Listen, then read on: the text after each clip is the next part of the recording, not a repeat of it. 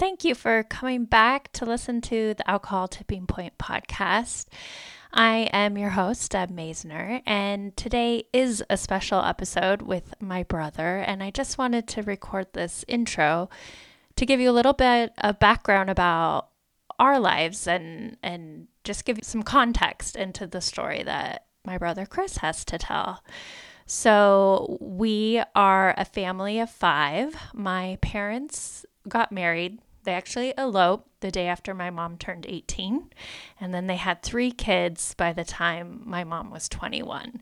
So, super young, married, beautiful people. They are still married to this day, which is pretty amazing, all things considered. And so in our family, there's my oldest brother, Chris, who is four years older than me, and then my sister, Becky, who is two years older than me, and then I'm the youngest. Which, if you know me, you'd be like, yeah, she's the youngest. So, a really tight, tight sibling group, basically.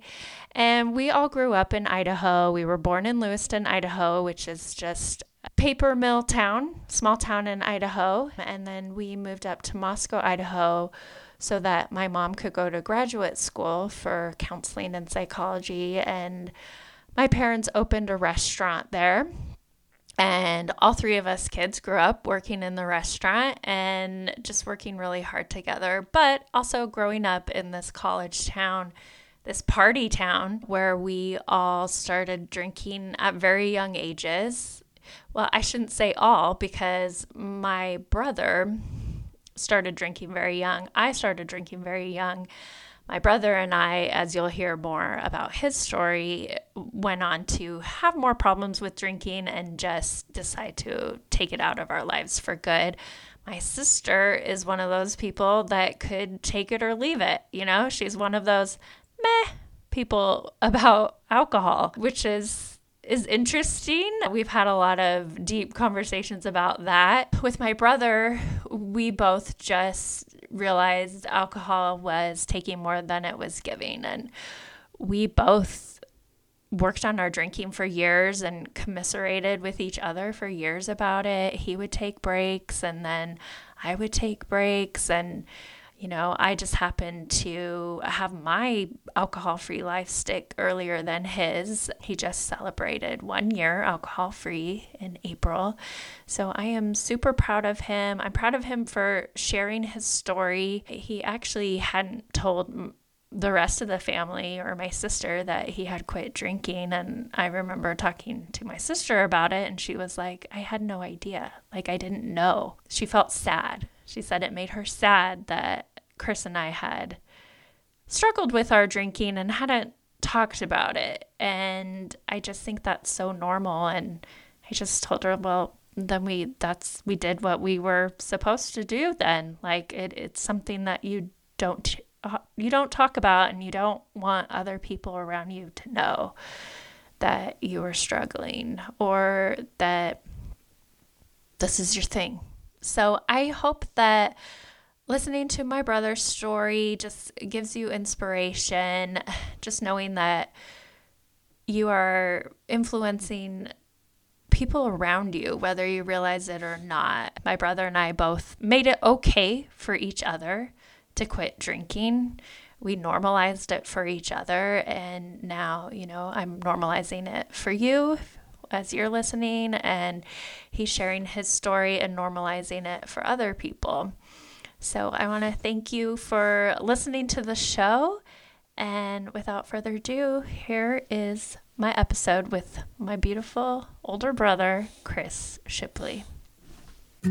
Welcome back to the Alcohol Tipping Point podcast. I am your host, Deb Masner, registered nurse, health coach, and alcohol free badass. And today is a very special episode with my brother, Chris Shipley. He is an accountant, a father, a dad, and he is one year alcohol free. So, congratulations and welcome to the show, Chris. Hello, sister. Hi. so, you just had your one year alcohol free anniversary. What date was that? I think it was it was last year's Easter, and I think it was actually April. I think it was April fourth. Okay, April 4th. Just go with it. 4-4. That's a good date. Yeah. Well, I'm I'm so happy for you and I'm so proud of you.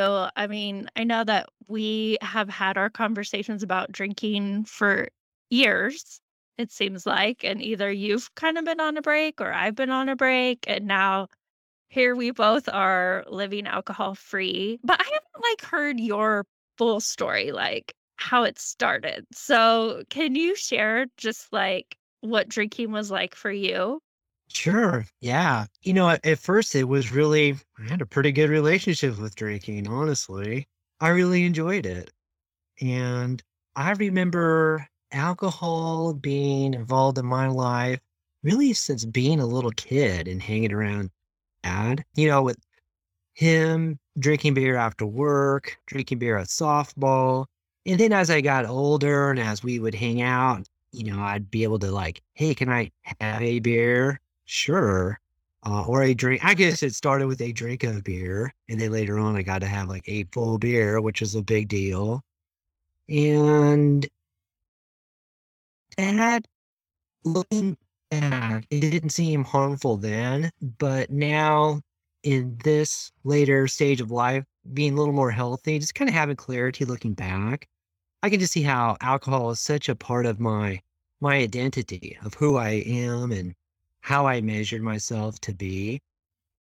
And so we moved and, also just, you know, as a young guy, my dad, my dad to me was Moses. He was the lawgiver. He was really cool and just like, this is this is it, you know. And he was. He was a cool dude. I mean, you know, he worked at a junkyard, post auto parts, drove a pickup that he brought home on a wrecker. He had a motorcycle that he brought home one day. I still remember, and it was a XT500. It was like black and silver. He would take me riding on that down to the Salmon River, and you know, I mean, Dad was a badass. I was like, I want to be like Dad. And when we moved from Lewiston up into Moscow, that was sixth grade and junior high. So formidable years.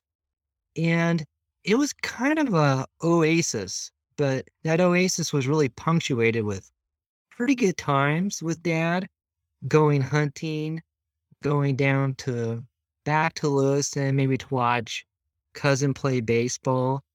But each of those situations was also included alcohol and beer. So you to me, so this stuff I don't know really. Like you were drinking beer with dad when you were 12. Is that what you're Well, when I say drinking beer with dad, it's like, hey, could I have a drink of your beer? Okay. Sure. And if I got to have a beer, it was a big deal. But it wasn't like, hey, no, don't don't be doing this. It was like, yeah. I mean, I still remember like crawling into the mm, driving around with dad. We had a split window in the back of the pickup. And I would crawl back in there and grab him a beer out of the cooler. And then when he would finish those, he would throw them over the hood of the rig as we were driving. It would land in the back. Perfect. I go, I got you. And I'd go get him another one. And we would just have these great road trips of just tooling around in the woods, drinking beer, listening to music, talking. You know, our uncle would be there and they'd just be telling these stories. I'd just be a kid just soaking this all in. And then as I got older and those times with dad got less and less, then you were really kind of like a night sky. So those were kind of like stars in, in a night sky. There was a lot of darkness, but also those times of hanging out, they were pretty bright. I really enjoyed that time. And there, it always involved alcohol. And at that time, I was spending my summers on the Oregon coast with my grandfather. And there would be a lot of drunks around. And he would tell me, he's like, look, this is this is dangerous stuff. And to him, dangerous was hard alcohol. Beer was okay because he didn't have a problem with drinking beer, but hard alcohol, you get to hard alcohol and it's just the downhill thrill. So I always equated alcohol again. It's not dangerous. It's okay. Look, I was a fairly decent student in high school and I worked hard, but also I hung out with older kids and we would after school go drink. And in junior high, sometimes we would drink during lunchtime. I Well, don't remember. yeah, didn't you make your own home brew in junior high? Or was Yeah, that a it rumor? was awful, but it'd get you drunk. You did. You did make like moonshine Yeah, of course. in like seventh grade, Well, no, that would be ridiculous.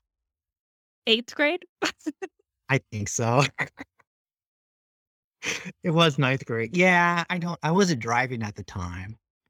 But I kinda I kinda viewed look, I was a good kid, but I also viewed, you know, kinda living on the outskirts of the law was kind of what you did.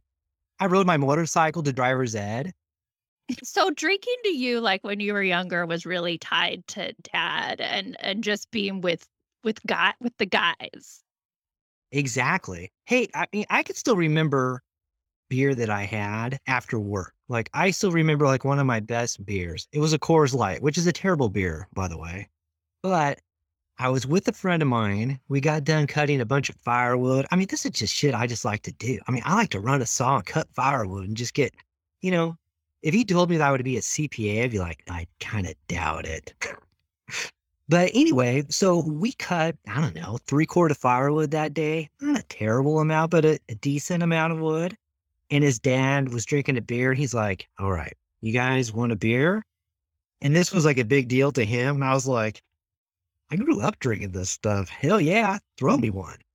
He threw me a beer, caught it in my hand. I opened it up and I dr- just buried that beer in two drinks. It was just mixed with with uh the essence of sawdust, two stroke oil, the salt from my sweat with this cold beer, and it's just another dude, this other guy just handed me this beer, and he just looked at me. He's like, "Damn." It's like, well, all right, you're no ordinary kid. And I was like, yeah, that's right. I'm a guy who works hard and can and can drink and have a good time. And that was my relationship with alcohol for a long time. It was hanging out with friends, working hard, and then also, you know, I like to let's not get it twisted. I had a good relationship with alcohol. It was fun. I, I would I would drink and I would have a good time. Then it it got put on pause for just a little while. I, I I got I got I got married. I quote unquote found religion. I was like, all right, I'm not going to drink anymore. And then and then it just started kind of creeping back up, and it just started getting a little more and a little more and a little more, and it really wasn't like fun anymore. That's one thing I noticed. It's like this isn't really fun. And then I still kept doing it, and Still the same thing, like, if I'd go down and see dad in Boise, like, all right, we'd drink together and I'd have fun doing that. But when I went out on my own, I no longer was tethered to this responsibility that I had, as far as getting up in the morning and going to work. I could really tell myself, when you went out, you mean when you got your own business? When you opened, is that what you're saying? When you yeah, right. Yep. I did that like right before COVID. So right before COVID hit a couple years ago, I was like, I was going to go out on my own. I'm not like by myself here, but I'm with a group of other CPAs. And so I no longer had this responsibility tying me down to go to somebody else. And I, I really, I really noticed a conversation in my head changing. And it was like, you know what? I'm free. I could do whatever I want to do. Like if I want to leave this afternoon, I can. In fact, I've worked pretty hard today already. I'm pretty sure I can go drink some beer. And I would tell myself when I'd wake up in the morning, I'd go to the gym, I'd work out. I was like, all right, if I could do 225, which is not like a lot of weight, it's just squats, you know. It's like, if I could do 225, I'm still okay. Soon as I can't start lifting anymore, then I probably should start toning down the drinking. And I just noticed this conversation in my head more and more because it wasn't much more than I think it was like six or four years prior to that. I had actually some really good counseling because my marriage fell apart. but I actually got a hold of a really good counselor, and it, she really helped me with listening to who I am and my inner dialogue of how I talk. And so there was a couple turning points where I'm like, man, my conversation is all around alcohol. That's how I'm identifying everything. And I would come home and I thought I'd be tired from work. I was tired because I was drinking. Mm, yeah. You know? And then you started your journey. And honestly, I thought, thought, thought, well, we'll see how far this goes. Like, like, all right. Because we had both started and stopped multiple times or slowed it down. I remember even talking to daddy. He's like, I just drink a couple light beers. And I couldn't. I just couldn't, you know? And then that's when I realized that, I, you know, every once in a while, you know, that recycling bin you got? Yeah. And it's like, damn, there's a lot of, like, this is just me here. You know, Heather doesn't drink that much, you know, my wife, she, you know, and, but I, I really did. And it started to be where, you know, I'd be drinking at work. I was like, wait a minute. Nobody else here is. Occasionally they would have a beer, but not consistently like I would. And so it just came to a point where I started to make a decision to stop, which was around January. And I was like, this isn't happening, continuing to make excuses. And that voice on my head is getting louder, a little more clear. And I know where this path is going to lead. I was like, I know where this is going to go. This is, I'm going to be, I'm going to be one of those people. I'm going to be out of shape. I'm going to look back and I'm like, I ain't done shit. I barely kept the business together. But, you know, that alcohol, what, what's that? What's that one that you, you told me to do? It wasn't Alcohol Anonymous, but it, she had The the alcohol alcohol free one. experiment? Yeah. Yeah. There was a couple things when I went through that where the pennies just started to drop. And you know the old saying, like, hey, when the student is ready, the master will appear. Oh. I, I think I, because I heard all these things before, but I think at that time in my life, like I was ready to make a change. And then I think it's one day I decided, like, you know what, I'm I'm just doing it. And Easter just felt like a good breaking time because I was leaving to go down to Moscow. I was like, okay, I can get if I can get through this weekend, I'll be okay. And I signed up for this thing at the gym, like, I don't know, some spring thing. It was ridiculous. I had no intention of going to things that they had, but I thought I need to do something outside of myself that will be an outside. Basically, it'll be an attestation to what I decided inside that is outside of me. Okay, so I went and signed up for that. I went to zero meetings. But for me, I knew it was important. So it was like a hundred bucks. So I put down a hundred bucks for this stupid thing, some weight loss contest. I did not care about that at all. And so I went through, I did that. I went my 15 days or 50. God, what was it? I can't remember now. It might have been a month. Anyway, I went through that bad boy, finished it up, and I thought, I thought, okay, I went through a month. I was like, I think I can keep doing this. And it wasn't easy, but I was able to do it. I just noticed I still need a lot of those dopamine hitters. Yeah. I found myself comforting myself. There's food. Sometimes it's just being on the internet, you know. But slowly it just kind of turned the curtain. I think once you get past that 30, 60, 90 day marker, you're like, you know, I think I could do this. And then I really wasn't looking at it as one year. I was just taking it simply, as they say, just one day at a time. You know, and it wasn't being mean at myself. It was, it was really because I made a decision that I was worth it and that knowing who I am is worth knowing and there's, there's a hope there. And I don't think I would have had that if I didn't have that prior counseling and just a lot of the other examples that I had around me with a sister you know, to some other people on podcasts, there were other examples of, of guys. There's not a lot of guys out there that talk about this stuff, you know? There's a few you kind of hear them on the side, like, oh, I don't drink, but it's not like what they, it's not their lead off conversation. It's like, hi, my name is Chris. I don't drink. You know, it, it's, it just really doesn't come up. Well, you you had talked about it being so tied to being a man. Like it was tied to sports and hunting and working hard and and you earned it. Like at the end of the day, your hard work day, you know, just can you talk more about that experience of of men and drinking? Yeah, sure. I mean, far as it relates to me, it, it was it was definitely a culture that that I grew that I grew up in and that I witnessed is that you know, if you weren't drinking, it was kind of like, well, what were you doing then? Like, then you mm-hmm. really weren't part of the this club here, you know? You really didn't share in my experiences. I really couldn't relate to some. Honestly, I don't think I could really relate to somebody that didn't drink. I I, know. I felt maybe I feel like maybe I missed some friendships or opportunities because I was kind of the same. It was like my litmus test if someone could be my friend or not. Like, are you a drinker? Do you love to drink? Okay, we're cool.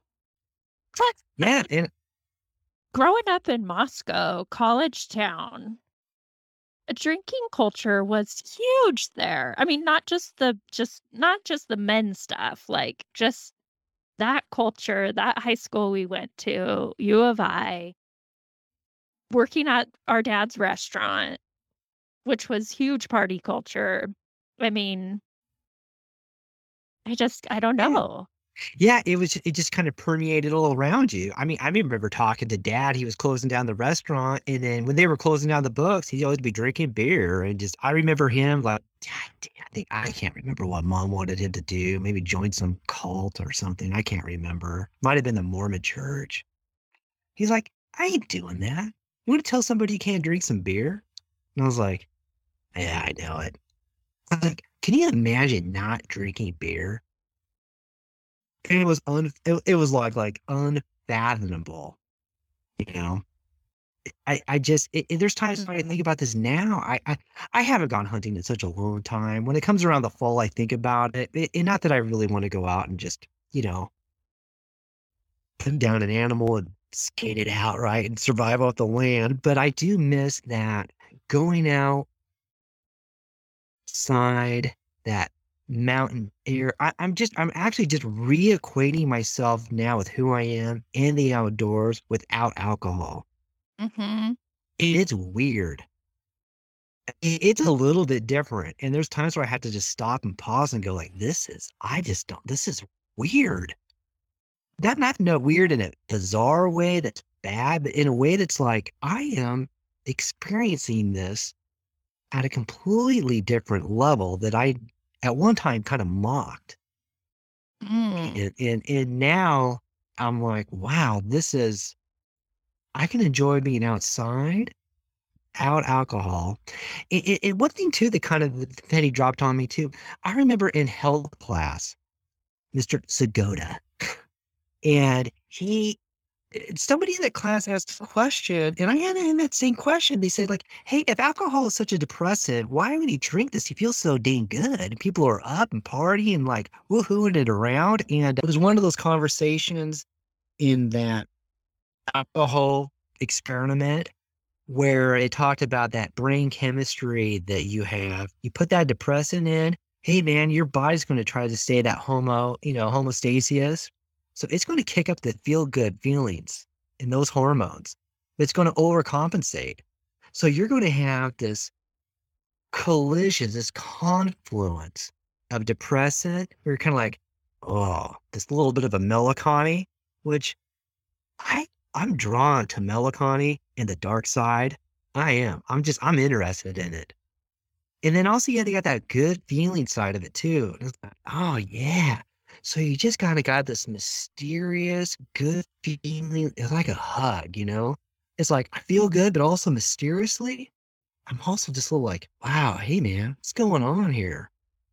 And I was walking in the park and I realized just taking a couple steps, I was like, hey, wait a minute. You know, all those good feelings, those were already in me. They can come out, you know, through exercise, the appreciation of, of good art, conversation, being around people who you love, you know. And so that's that's a real surprise to me about not having alcohol and, and back to this idea of like examples of of being a man is like like whoa. Like hey you can you can do this. You can have these feelings without alcohol. You can have these relationships without alcohol.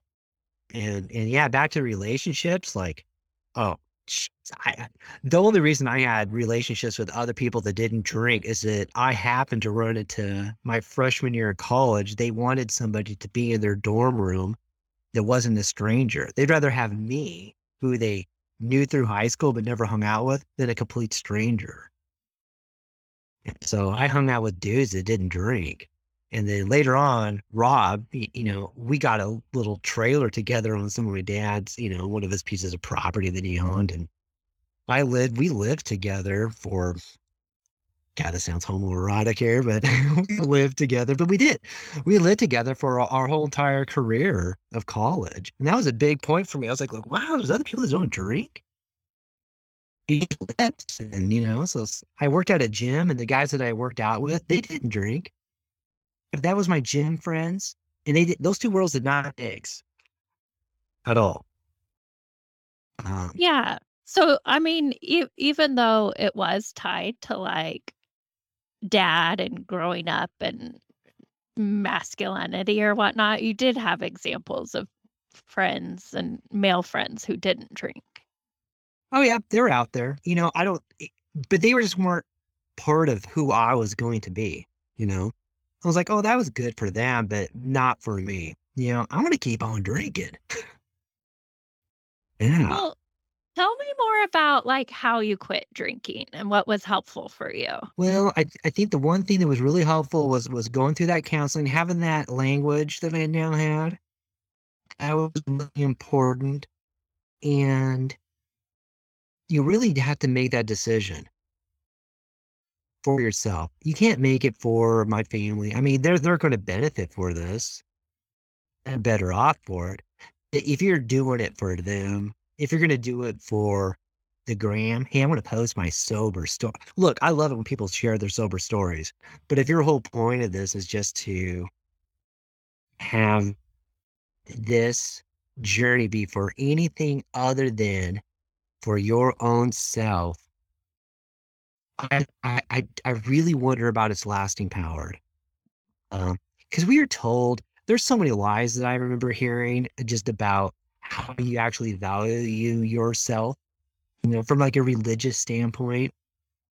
And they were completely false. And that's what was so great. I mean, that whole subject on counseling would take up a whole nother episode here. I don't, you know, I don't want to get too into that. But what you are told in this quote unquote Protestant Christianity is such a bag of bullshit.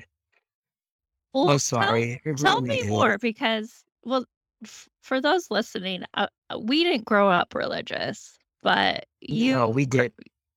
But you kind of found religion later in life. I, I, I, I, I did later on in, in, college. I was living with Rob. He always asked me to go to church with him. And one day I did.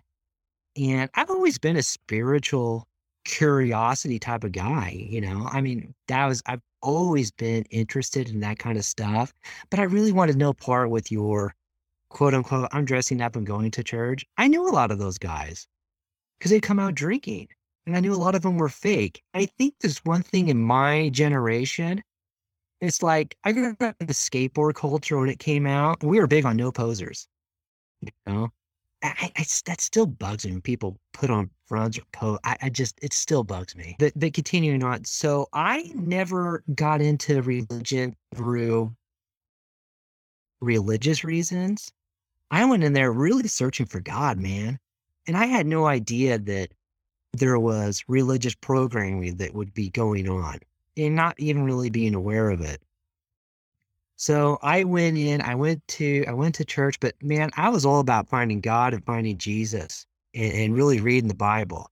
And I didn't know about denominations. I had no idea about Catholic, Protestant. I had no idea. And after I graduated, I thought, thought, what's the legit person do here? I was like, I want to be a missionary. so some guy came to our church and said, Hey, do you want to be a missionary? It's going to be really difficult. And I was like, difficult? Like, why are you recruiting for the, you could have just called me. I would have done like I'm I'm ready to go. he goes, Really? I go, Yeah. So I did it. And during that summer, you know, this is another thing where dad, dad is cool. He was not super on board. But I remember It was I just- kind I of just remember- different. And all of a sudden I'm changing. I'm not drinking. I remember my friend Jesse, I saw him in the parking lot and he's like, Hey man, I heard you found Jesus. Yeah. I'm like, yeah, you know, so my life, I mean, it took a big change. And it, and, and look, and I loved reading the Bible and I loved my, my, I loved how I knew Jesus. And I went on and I did my missionary work. I raised as much money as I could. I didn't raise as much as money as they told me to. And so I just got on a plane and flew down to Florida and I called them from there. I thought they're not going to send me home. And so I had the support that I needed. And the support was to help me with living expenses while I was in the country versus out of the country. And I was like, well, shoot, I don't need this much money. I'm not going to be here. And it's like we're sharing a apartment with a bunch of dudes. So anyway, I I I, I did that whole thing, and I, I'm going to just speed up this story like a son of a gun here. I did that missionary. I I was dating this girl who's now my wife. She ran track, and she did grow up with a lot of religious programming. I mean, serious programming. And when I came out of that, came back home, uh, guy that I was going to go work with at the church, he was let go from the church. And I walked across the street, got a job working construction with the guy I knew, Ralph. And I thought, screw it, I'm not going to process this at all. And what I was taught, what was so appealing to me with this relig- the religious side of it was that, hey, you're a new creation in Christ. And then I was like, awesome. Bright line. I stepped over it, all that stuff from my past. See ya. Don't even have to deal with it. By the way, that's not how this works at all. And then so kind of fast forward, I had some some pretty just after I got married, I got really depressed. You know, I went and, and I, I joined the Marines. I, I got I got it. I went to be an officer and I, and I went through OCS. And at the end, I was like, man, this isn't me. This isn't me. So I didn't take my commission. And but during that time, I came underneath a lot of stress and I found myself disassociating from myself under stress. I was having out of body experiences and I, I didn't know what was going on. I had no word for that. I just knew that like something's wrong with me, you know, because when I was operating and I was healthy, I was very present. I, you know, I was a good little candidate. When I left, they were, they, you know, they're like, hey, this isn't, there was a lot of people that dropped on request that actually were just turds. They needed to drop. I'm glad that they did. But there was, and I'm not saying that I was this greatest candidate, top of my class by no means, but, you know, I really did care about my guys that I was with, and I really did want to be a good Marine. But I was like, this clearly isn't for me. And there's something fundamentally wrong with me. And I got, got, went back home and I've only been, I've been married less than a year. I never, never connected with Heather in any way, you know? We just didn't have a good marriage. We didn't fight or anything, but I was wildly depressed. And and so was she, really. And it, it came to a point where it's like, we got to get counseling. And then so when we went to go get counseling, they were like, hey, we went to get church counseling. You believe in Jesus. She believes in Jesus. Do you pray? I was like, yeah. "Well, let's pray more. I was like, man, I must really be awful because this isn't working for me. And it really came down to the last, I don't know. Uh, we were each at our wits' end. and somebody introduces this other counselor. I think, I think his name was Ed, and went to him, got quite a bit better with him.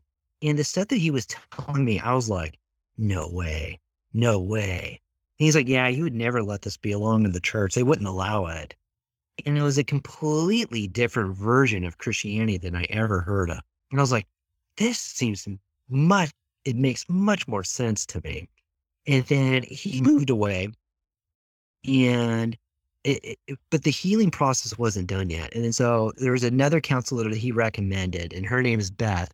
And she really helped me out. And the counseling that Heather and I, we both went to went to her, but we never went together. And it was never called marital counseling. It was just called inner healing. I don't, I don't even know if it had a name of inner healing. We just went in and she talked with us, she prayed with us, it, but it was something completely different from anything else I've ever experienced. And I wasn't sure exactly what to call this or how to label this, but one of the things that she really helped me with was uh, disassociation, you know, person, you know, disorder. And you can be a, on a spectrum on that. And I was on it, but not real heavy, but it's pretty mild. So whenever something stressful would happen to me, I would kind of zone out of it. And this isn't just being a little bit detached. This is like where do you lose your agency. Like you're no longer part of the conversation, the situation anymore. You're just you're you're you're out of it. And it's a self-defense that you would have when you're younger that most people would grow out of it. Pretty sensitive person in that sense and pretty resilient on others, but that part of me never really matured. A lot of other parts of me too, but that was a big part that never really matured. So really understanding that, understanding about the identity of, of who I am and and the idea of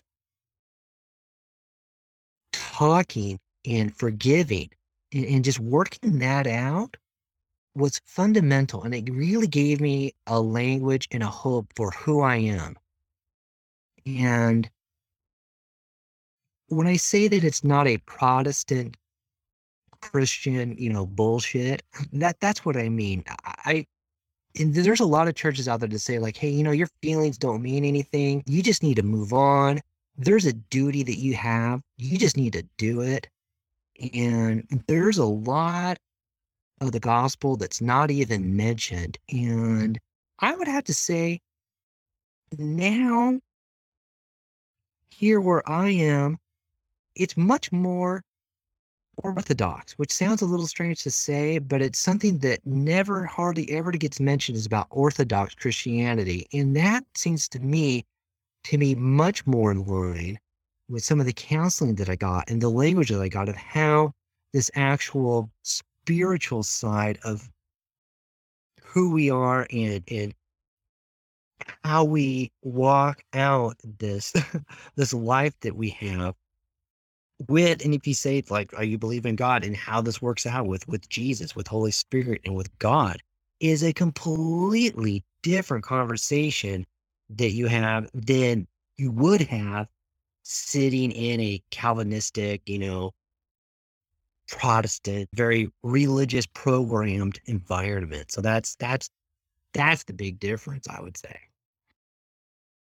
Well, I'm glad that you got the help that you needed. And uh, I think that experience of just being told to pray more, I think that does happen to people a lot. And some people who are religious go and and have like a drinking problem do go to their church first because when you get brought up in religion it's like go get help with church keep it in the family or go get Right. help through church don't you don't need hmm any outside help like jesus will save you so i'm glad that you kept trying and that you did find help and that you're now living by your values It feels good, and it, it's um an amazing. What is it amazing? It, it's it's kind of it. I know we throw around that term red pill, but it, it's one of those things where I'm like, wow, this is this is why it helped it helped the penny drop on a lot of things. A lot of issues I had like with religion. I'm like, wait a minute. this can't be right.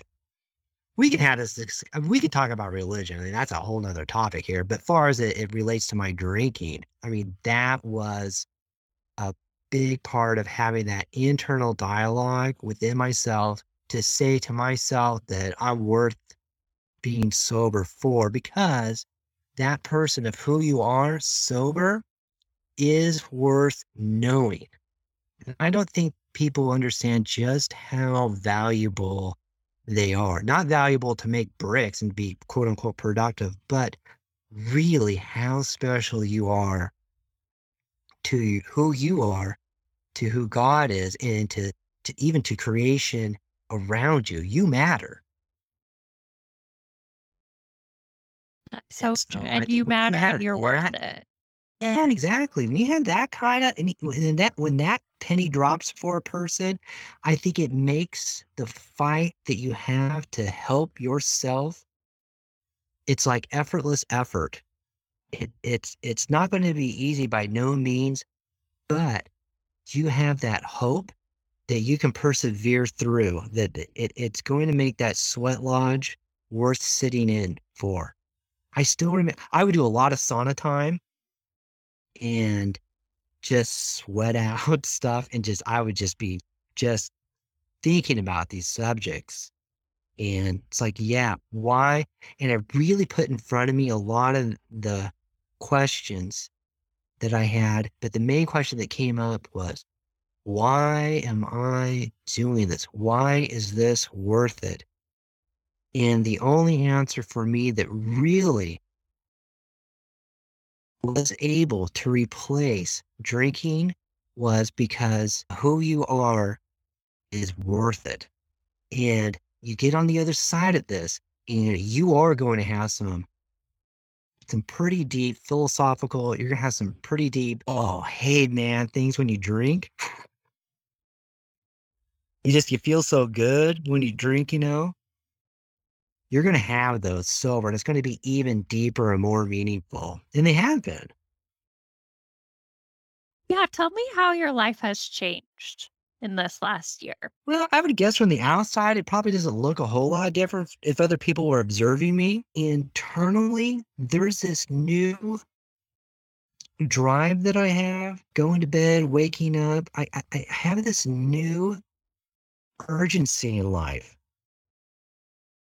the time feels different to me. That's a big difference. I'm like, wow, I can't believe how much time I spent thinking about drinking, drinking, and recovering from drinking. oh, yeah. I, I mean, the bandwidth that it takes up in your head, it's it's amazing. Oh yeah. Yeah, so now I'm I'm really I mean, the difference now is like like, okay, I really have some long-term like, why am I having this business? Okay. Why why am I now wanting to like I'm really looking forward to understanding more about this whole Eastern Orthodox Christianity side of it that gets completely blocked off from our conversation about Christianity. I'm like, well, what happened in there? What's the history of that? What did other early people because they had these questions too what did they have to say about this? So i'm looking forward to getting into those kind of subject matters and so that's on the spiritual side you know physically i'm not really interested in running ironmans or swimming in the lake or you know doing these kind of things but i am interested in getting back maybe back into like a jujitsu practice uh, a movement practice i really need that for my my back. I got a squirrely back, and if I do something physical that helps balance it out, that really helps me. And I like to do something where I can see some progression. So I'm really kind of getting back into not just quote unquote working out, but now it's like training with some real goals ahead of me. And now that I've kind of got past this year, I'm not subjecting myself to so much comfort food. Mm-hmm. which I think is fine. And like, look, there's times where I just came home from the store with a chocolate cake and I just ate that cake. Well, Like I did I mean, you bring up a good point. Like, the first year is about sobriety and doing everything you can to just keep the momentum, not drink. And then the second year, like, you're already talking about, like, how can I grow? You know, now now that I've got that milestone under my belt, like, how can I grow spiritually? How can I grow physically? How can I you know, just all those different things now. Yeah. Yeah, How that kinda reminds your me that Oh, that yeah, that thing ahead. about about about health. I remember in counseling, and she was saying, like, you know, where you're you're you're how do you know when you're healthy? It's like when you're thinking about growing, when you see growth, I mean, that's that is health. That's gonna also be in a healthy relationship where you're growing closer together, you're planning you're doing stuff together. It will naturally kinda progress. I mean, it just it just it's like that effortless effort. There definitely is discipline involved in this, but it's not a white knuckle. Agreed. Like, it's No. it's worth it. Just Oh, like you yeah. said, you're worth it, it's worth it. How how has your relationship changed with your wife, with Um Heather? Well, yeah, she she decided to quit drinking too, but she her relationship with alcohol is wildly different than mine.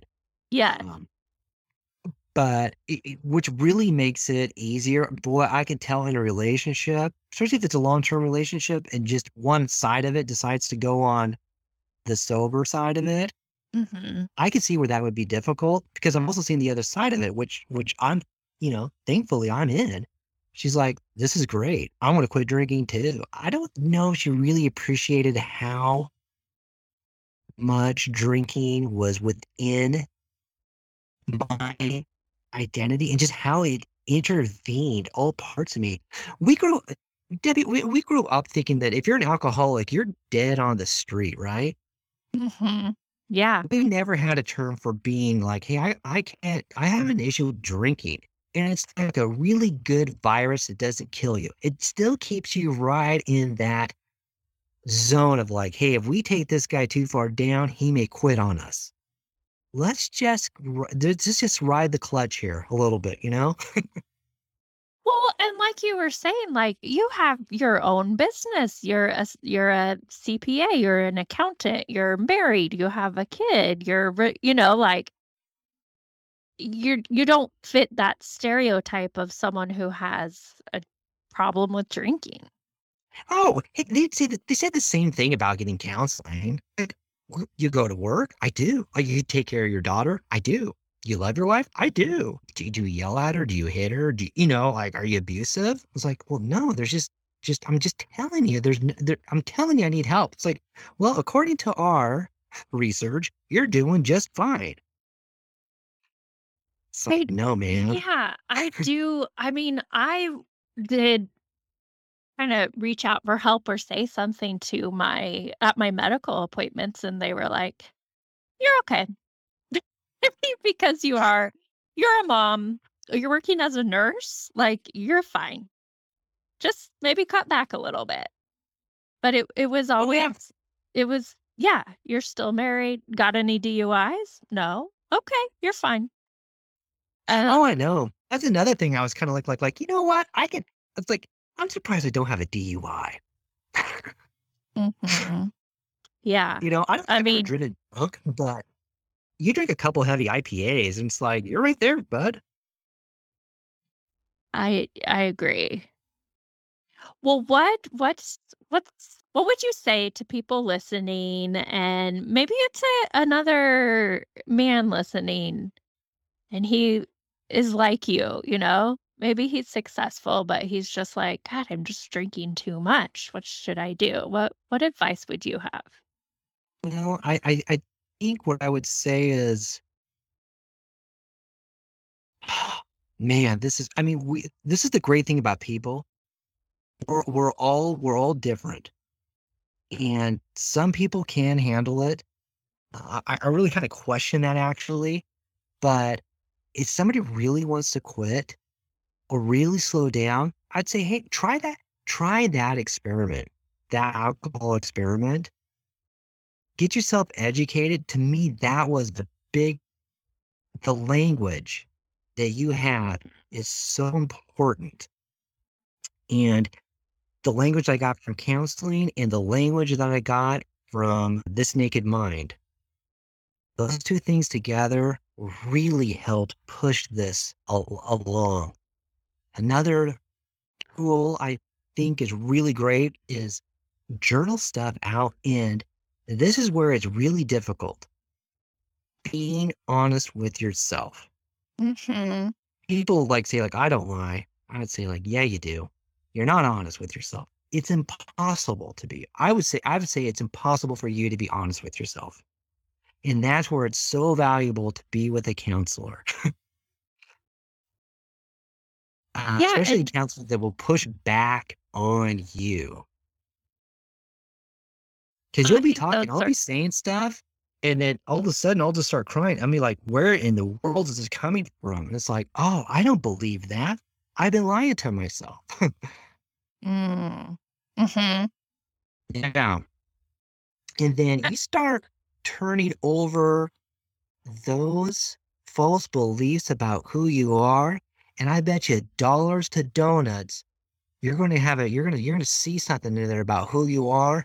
And again, I bet you dollars to donuts, that you that you are seeing, alcohol is getting away, getting in the way of that person, of who you really are. I know that some people can modulate, but man, if you're to the point where you're really seriously asking questions about this, I bet you dollars to donuts, you could be on that road of malaise for the rest of your life. And you may not ever hit those bumpers, but again, that alcohol is going to be like a virus. It isn't going to quite kill you. It's just going to keep you moving along. But do those steps to look at and to see who you really are. And if you need help doing that, do it and be honest with yourself. And I bet you dollars to donuts, who you are is not going to be compatible with alcohol. And then when you see that, you're going to have a decision to make. Is it you or is it alcohol? And then when it comes down to that, that's on you. And you need to make that choice. And when you choose you, the student is now ready, and those resources around you will start coming to you. And say yes to those resources when they come to you. That'd be my advice to them.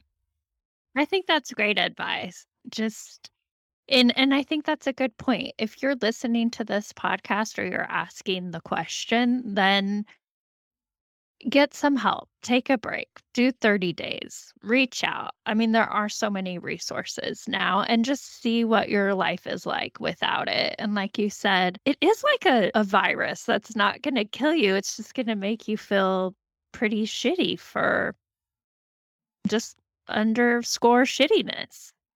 Yeah, it applies to. It really does. I mean, there's I haven't read that book, but how alcohol lied to me. I mean, Mhm. alcohol will lie to you, man. Absolutely. Well, thank you. Thanks for sharing and coming on the show. Heck yeah, man. Proud of you. You got a I'm proud of podcast. you. And Doing it. thanks for your support. What'd you Yeah. say? You're doing it. You're. I I appreciate you. Uh, Chris would always call me after the show each week and be and just talk. It was just nice to have someone to talk to that was just going through the same things, and I appreciate your support. And I'm so so proud of you. And I think this is going to be helpful for a lot of people just to know they can change their drinking. And it's better on the other side. It really, yeah, it is. If someone wants to find you, how could they find you? Instagram is probably the nicest way to get a hold of me because it just seems like there's a lot more friendly people out there. I check Oh. it fairly often because I'm interested in dudes fixing up pickup trucks and jujitsu. and So if you know, want only- like an Idaho, if you need an Idaho guy, guy's guy to connect with, yeah, uh, right. Yeah. I'll link I'll link to your Instagram account and y'all can if you want to connect with Chris, you can always email me too. Thank you so much for listening to this episode of the Alcohol Tipping Point podcast. Please share and review the show so you can help other people too. I want you to know I'm always here for you, so please reach out and talk to me on Instagram at Alcohol Tipping Point and check out my website, alcoholtippingpoint.com, for free resources and help. No matter where you are on your drinking journey, I want to encourage you to just keep practicing, keep going. I promise you are not alone and you are worth it. Every day you practice not drinking is a day you can learn from. I hope you can use these tips we talked about for the rest of your week, and until then, talk to you next time.